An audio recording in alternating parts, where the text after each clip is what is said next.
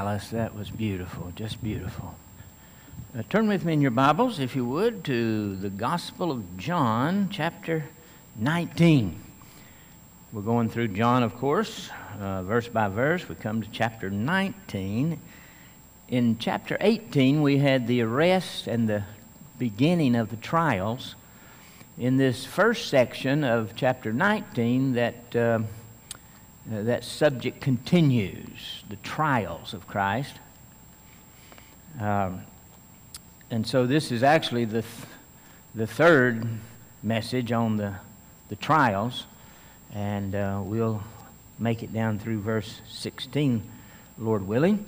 And uh, this is, again, this is that tremendous passage, three chapters that are the, really the centerpiece of human history and the pinnacle of the Holy Scripture.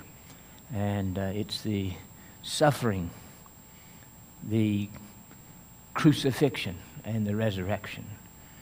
What we have in front of us today is not a pleasant or feel good passage unless we look at it with eyes beyond the historical event and see the doctrinal importance, what it means to us right now, the suffering of, of Christ.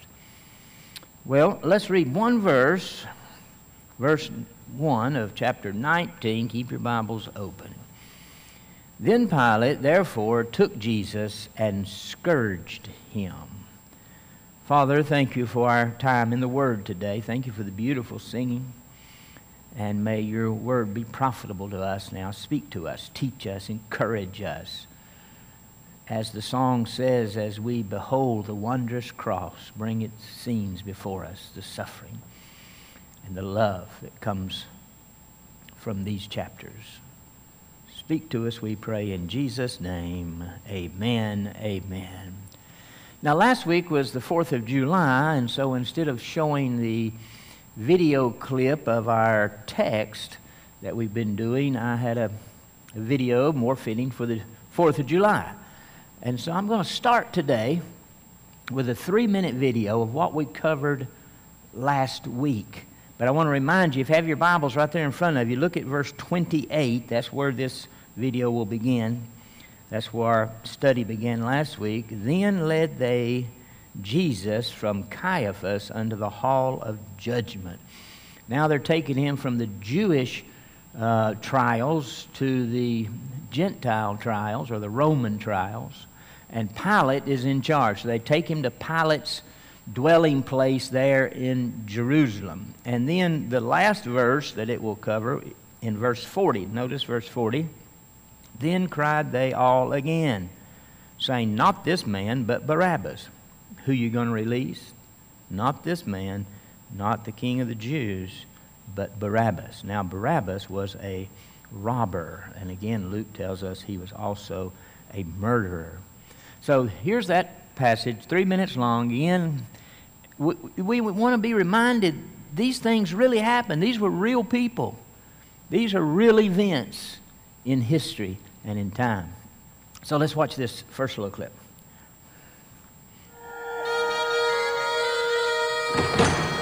Early in the morning, Jesus was taken from Caiaphas' house to the governor's palace.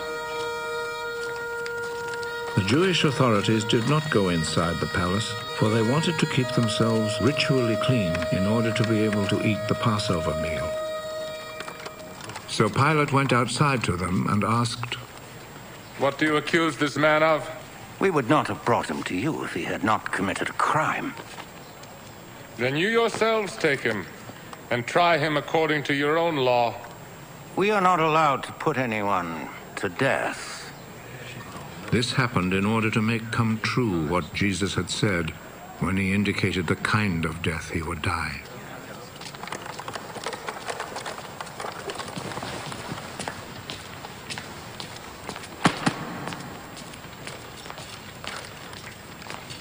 Pilate went back into the palace and call Jesus.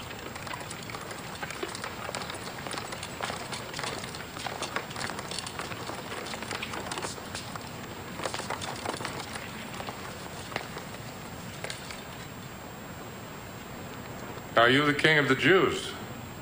Does this question come from you? Or have others told you about me? Do you think I'm a Jew? It was your own people and the chief priests who handed you over to me. What have you done?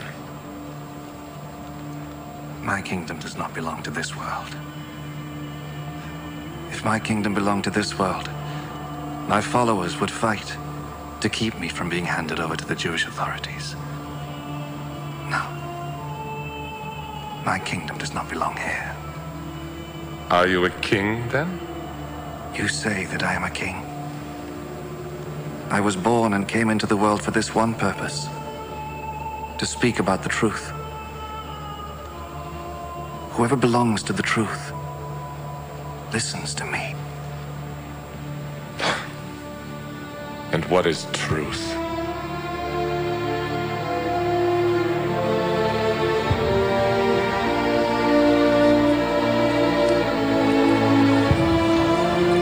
Then Pilate went back outside to the people and said to them, I cannot find any reason to condemn him, but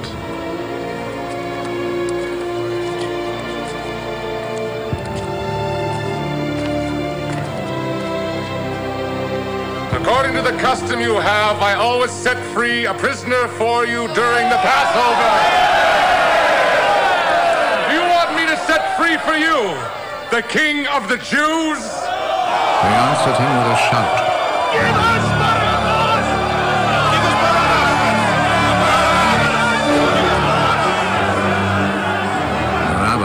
Was a bandit.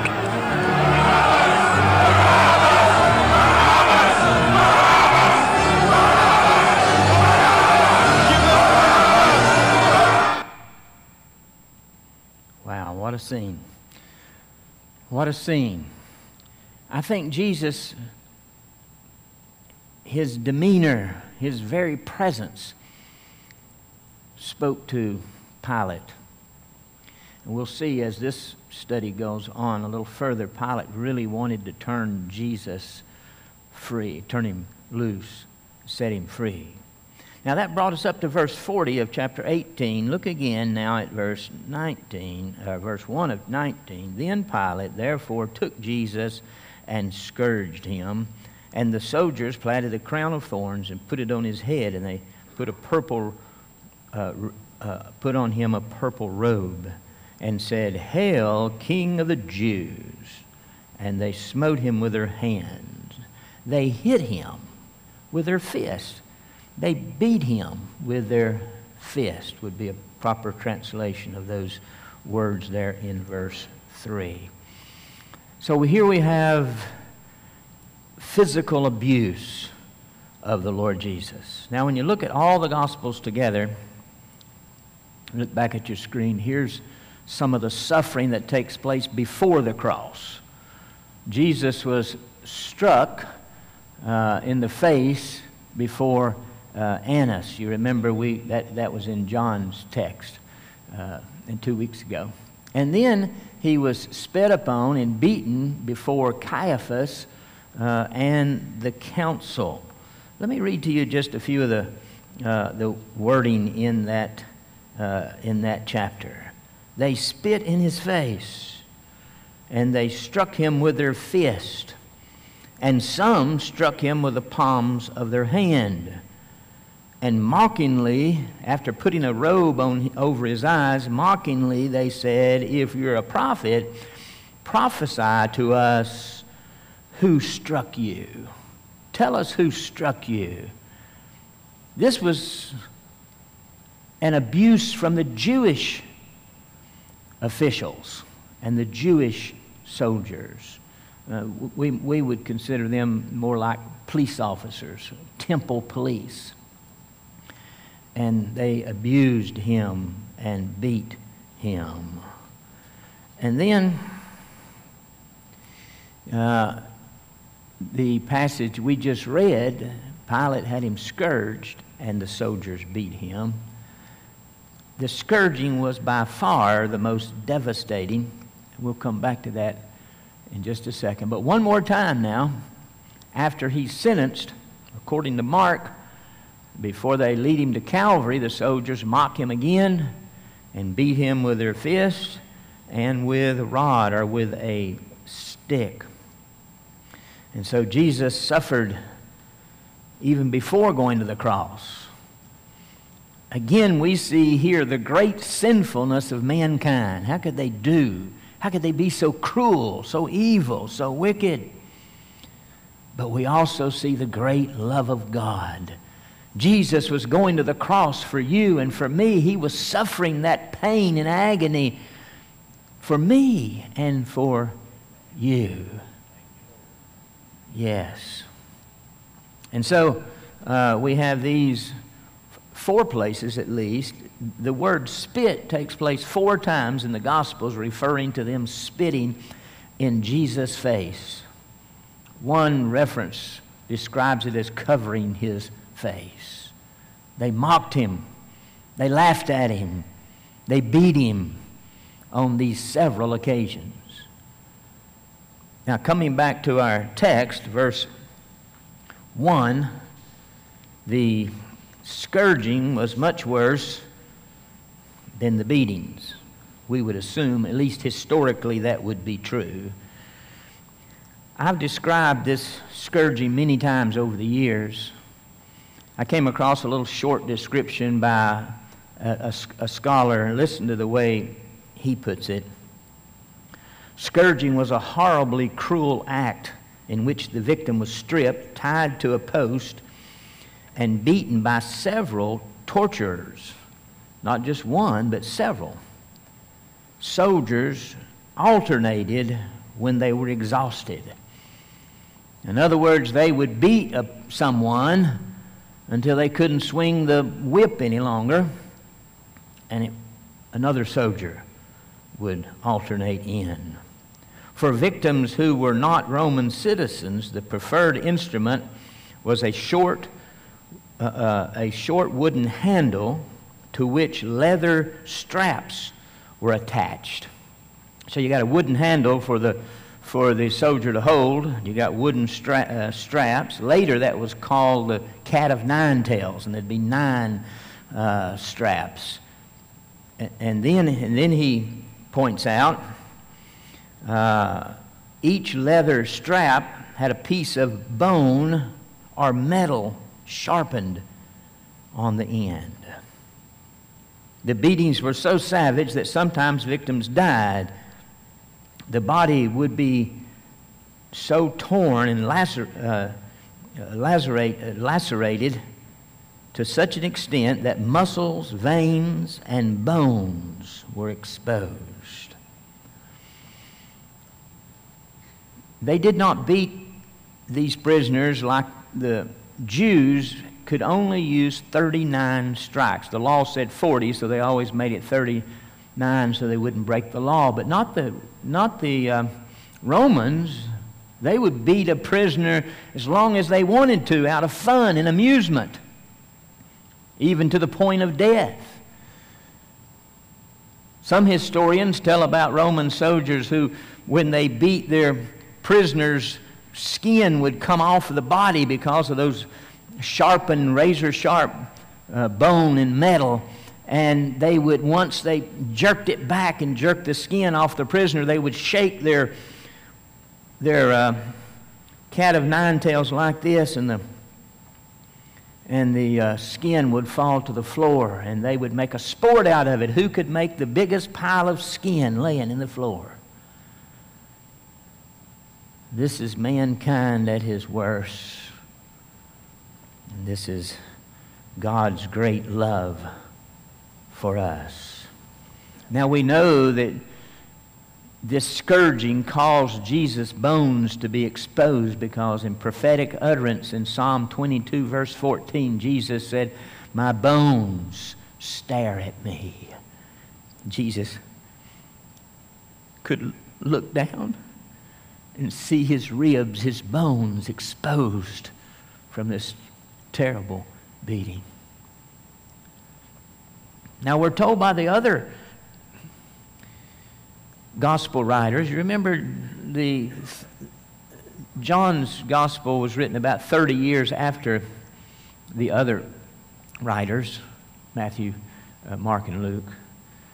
But we're told by the others that uh, one reason that Pilate had him uh, scourged was because he thought the people might then have some compassion and not crucify Jesus. He was trying to get Jesus freed. And he thought maybe this would satisfy their, their anger, their envy, their lust, if he had him scourged.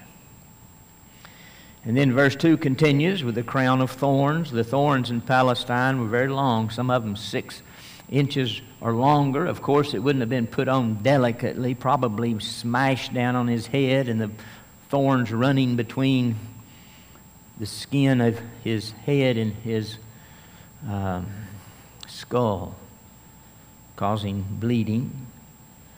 And uh, they put on a purple robe, which was the color for royalty, and they mocked him as a king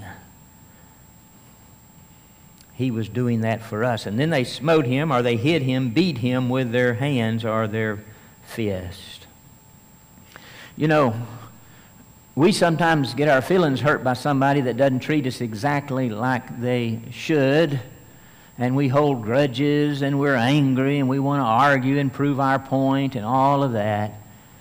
Jesus took all of this beating and ridicule and never spoke back.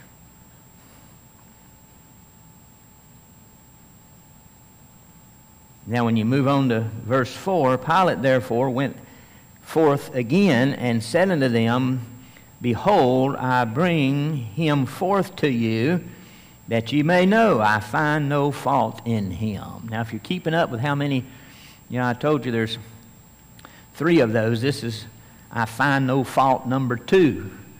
Number one was in the last chapter. I find no fault in him. Then came Jesus forth, wearing the crown of thorns and the purple robe, and Pilate said unto them, Behold the man. Here he is.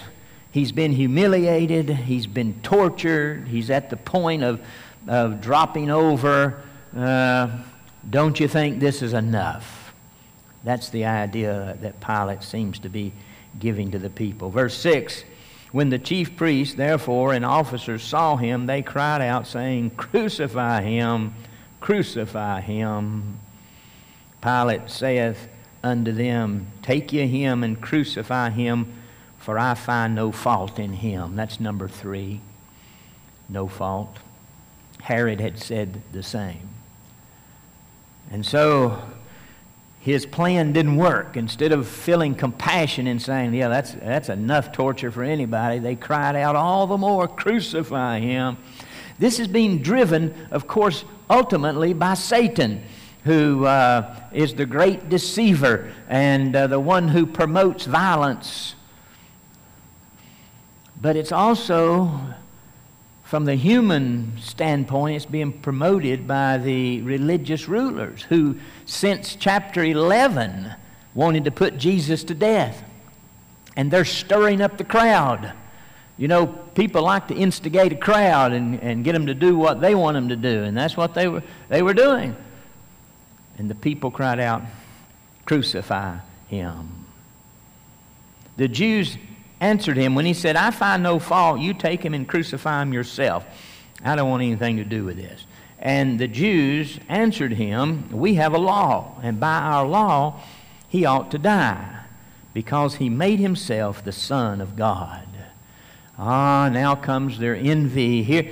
Now, so far they haven't said this to Pilate. So far, Pilate, all he knew was he was a criminal, according to the Jews, and he claimed to be a king. And someone claiming to be a king could be a pretty big problem in, under the Roman rule. But now the truth comes out. You may remember I told you last week the, the charge, the official charge from the Sanhedrin, the Jewish council, was blasphemy. But they didn't tell that to, to uh, Pilate when they came to him. They told him he claims to be a king.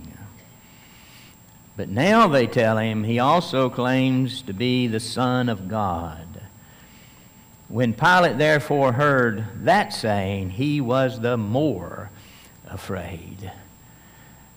It seems, when you read all the Gospels together, it seems that Pilate had some, some idea there was something different about this person. There was just being in his presence, you could sense something different. He was afraid. But now they say he claimed to be the Son of God. Now, I don't think Pilate would have seen this title as a title of the Messiah.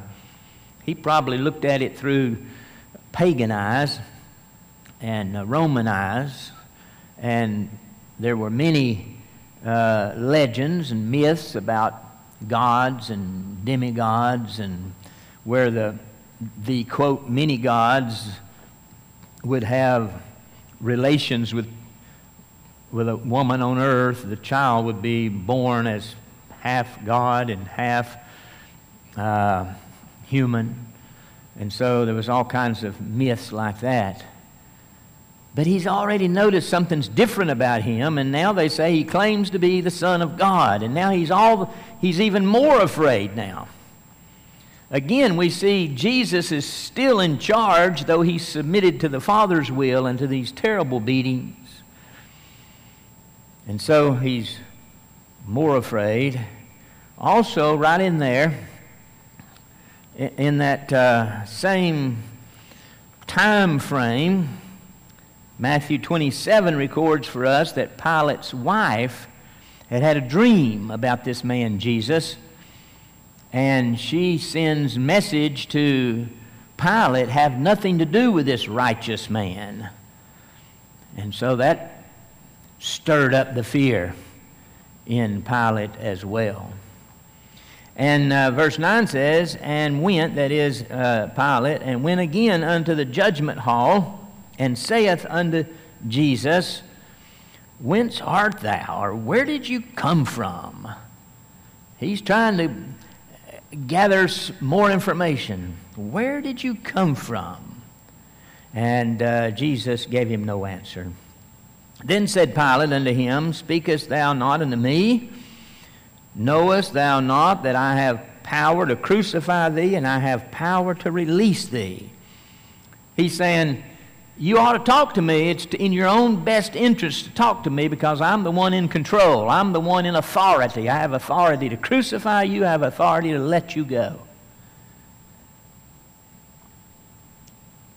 Jesus said, Thou couldst not have no power or authority. The word power there can be translated authority. You'd have no power at all against me except it were given you from above.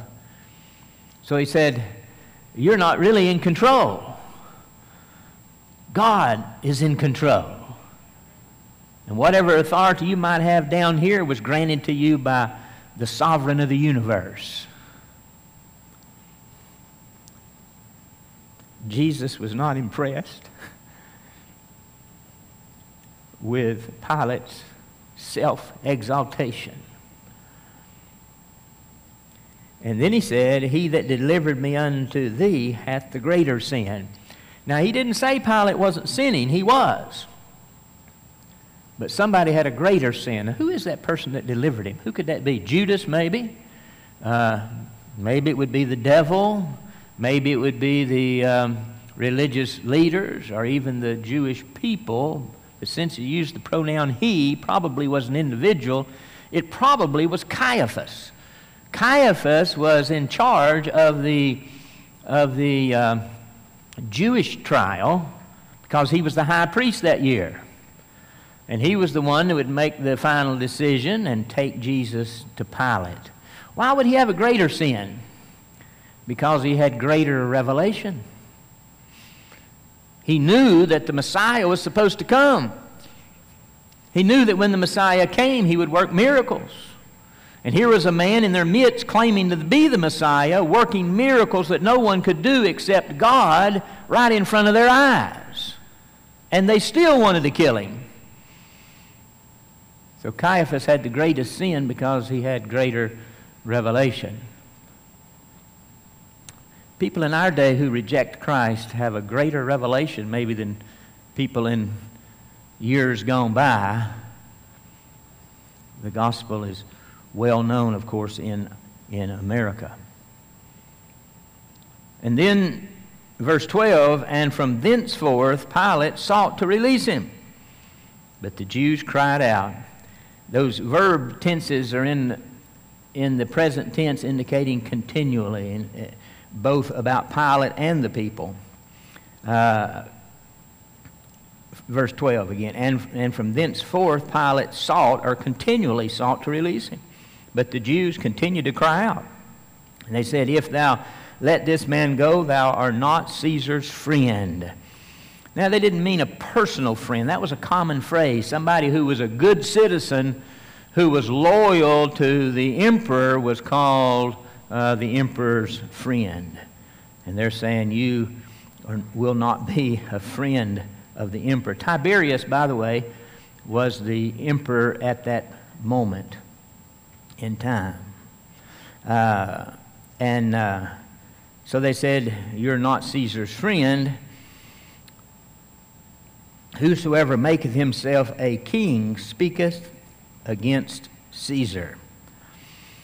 When Pilate therefore heard that saying, he brought Jesus forth and sat down in the judgment seat in a place that was called the pavement, but in the Hebrew, Gabbatha. So now he's getting ready to make his pronouncement. They, they bring out the judgment seat. According to historians, that seat would be carried out to a certain place on the pavement. The pavement would be in front of uh, the Antonia uh, fortress, which is where the Roman soldiers stayed. Uh, and that was inside or on, on, a corner, the northwest corner of the, uh, of the Temple Mount. And the wall going around the temple, this would be in the northwest corner, a big castle, as it's called. And you can still visit it, uh, parts of it today. And, uh, and so they bring out the chair. He sits officially in his chair, and uh, he makes the pronouncement.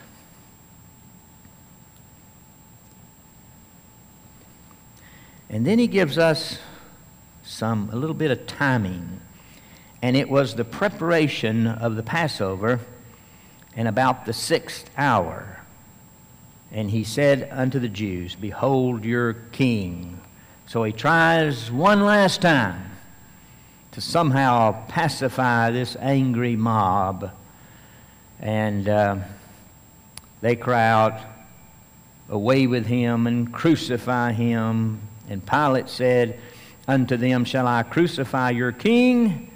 And the chief priest answered, We have no king but Caesar. Wow, how ironic that is because they did not like Caesar. They didn't like being under Roman rule. They would like to have rebelled and gotten out from under Roman rule. But in this case, they pledged their allegiance to Caesar so they could really do anything, tell any lie to have Jesus crucified.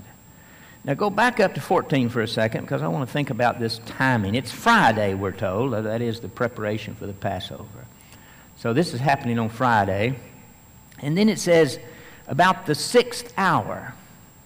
Now, what time is the sixth hour?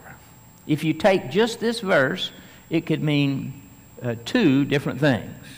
It could mean 6 o'clock in the morning, or it could mean 12 o'clock noon. Here's the reason the, uh, the Romans counted time from midnight, like we do. You know, it's midnight, then it's 1 o'clock, 2 o'clock. Well, the Romans count, counted in that way, like we do today. So it would make it the sixth hour from midnight would be 6 o'clock in the morning. 6 a.m., we would say. But the Jewish time was, uh, was they started counting their time at 6 o'clock in the morning. Because that's when they would start to work and so forth. And so if you go by Jewish time, it would make this taking place at 12 o'clock noon. So you have to determine whether it's Jewish time or, or Roman time. Now, some translate, you know, literally the words are, it's the sixth hour, just like the King James reads, and most translations reads it that way. But some translations not only translate, they interpret a little bit, you know. So some translations say it's 12 o'clock noon. And in our video today, it will say it's 12 o'clock noon. But that really could not be true because of other re- time references we have. Look up at your screen for a moment, and uh, we'll look at this first one. And it was the third hour, and they crucified him.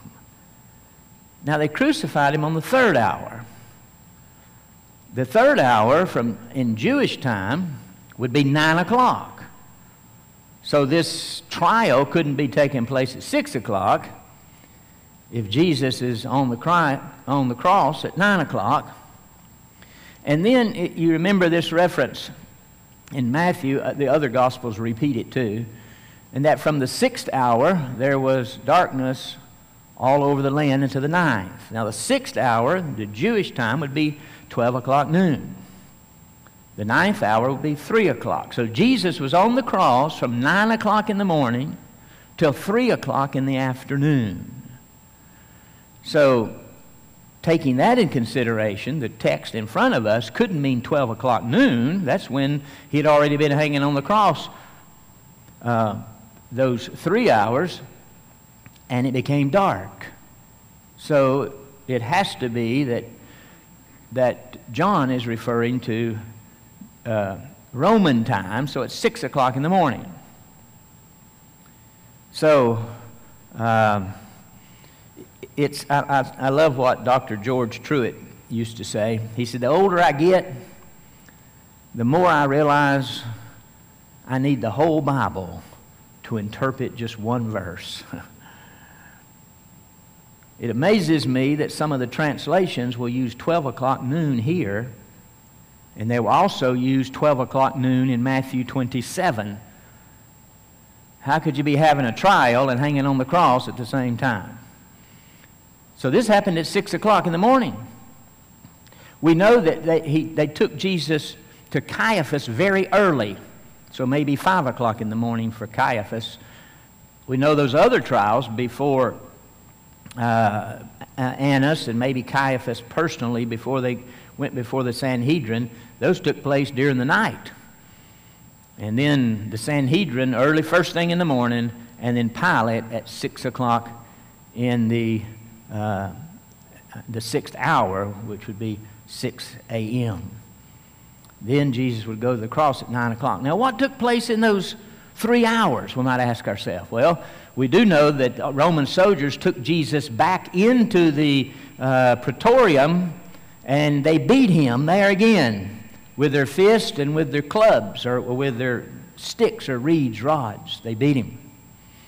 And then he had to carry his cross through the city and out to Golgotha.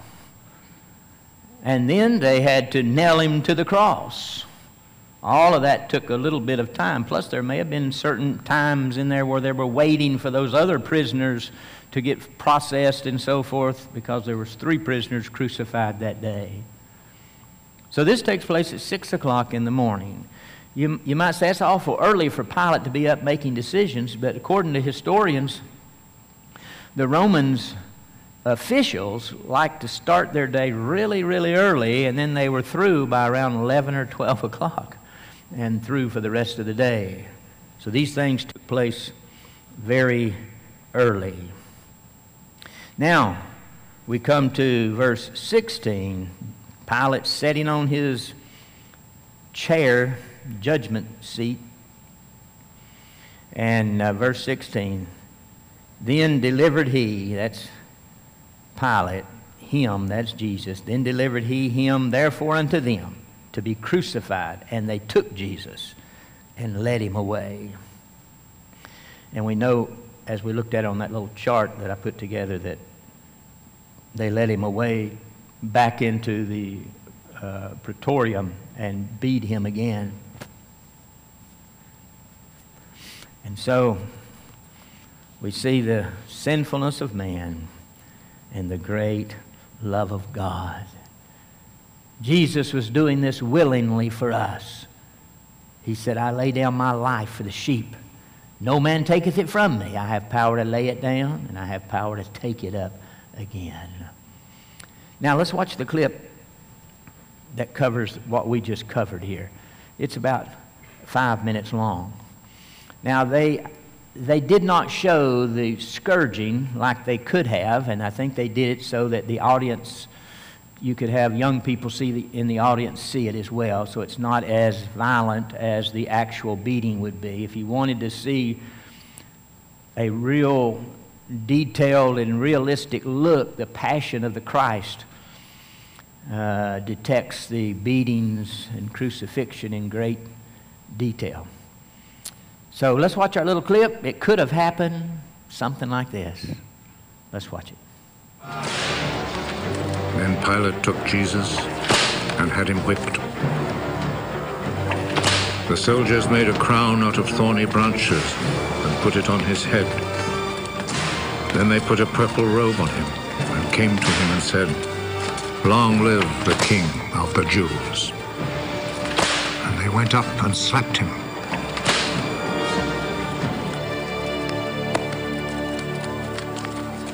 Pilate went back out once more and said to the crowd,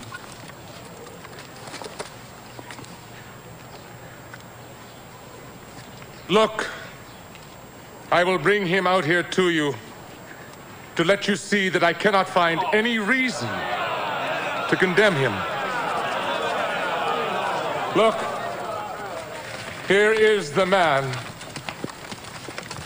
So Jesus came out wearing the crown of thorns and the purple robe. Crucify him! Crucify him!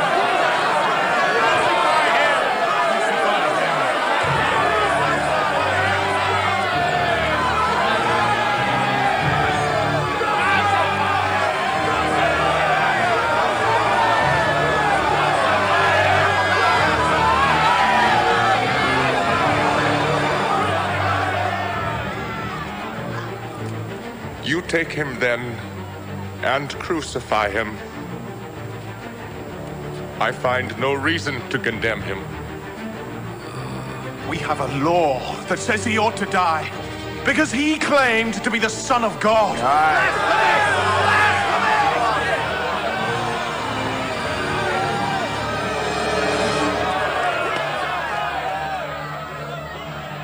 When Pilate heard this, he was even more afraid.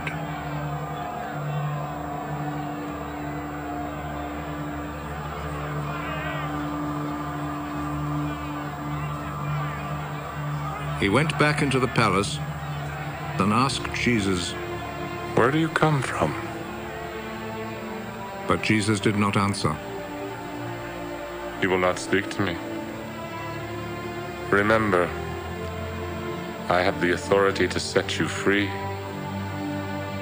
and also to have you crucified. You have authority over me only because it was given to you by God. So the man who handed me over to you is guilty of a worse sin. When Pilate heard this, he tried to find a way to set Jesus free. If you set him free, that means you are not the Emperor's friend.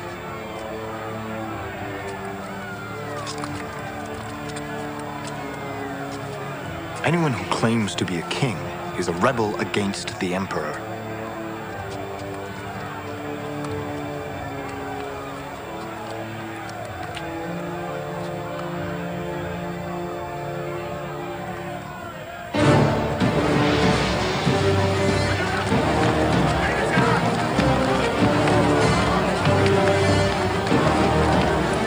When Pilate heard these words, he took Jesus outside and sat down on the judge's seat in the place called the stone pavement. In Hebrew, the name is Gabbatha.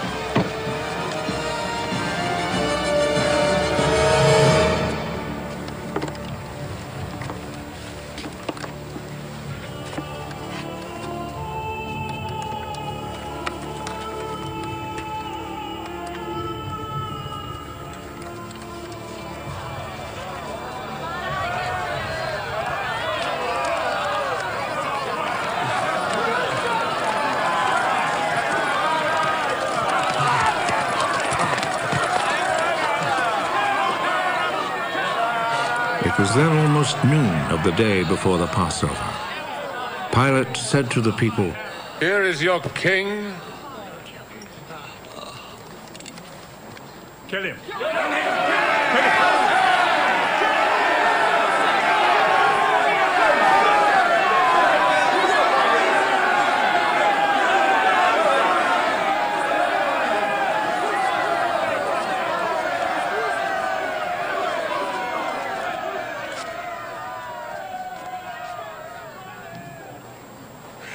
want me to crucify your king? The only king we have is the emperor. Then Pilate handed Jesus over to them to be crucified.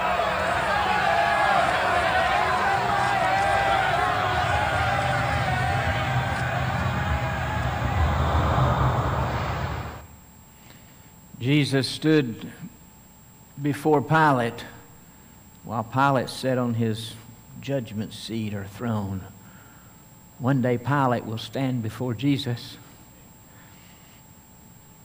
and it'll be the throne of the universe. All power, the scripture says, all, all authority, power, all judgment has been given to Jesus. He will judge Pilate one day. The scripture says, every knee shall bow and every tongue shall confess that Jesus Christ is Lord. One day, Pilate will fall on his knees and confess that Jesus is Lord, that he is God. But it'll be too late. He could have done it this day. He could have trusted this Lord, this Messiah, while there was still time, but he didn't. Be sure you do. Bow with me, please. With our heads bowed, maybe you'd say, Pastor, I, I'm not saved, or I'm not sure I'm saved. I want you to pray for me. I'm not sure my sins are gone. Would you slip up your hand let me pray for you? Anyone like that? I'm looking around the room. Hold it up long enough for me to see it, if you would. Anyone? Okay. Yes, God bless you. God bless you. All right. Father, we pray for this one that raised their hand. Help them to come to that place where they know for sure that their sins were, are gone, washed away in your blood, Lord Jesus, that you are their Savior and their friend. Grant it, we pray. In Jesus' name, amen.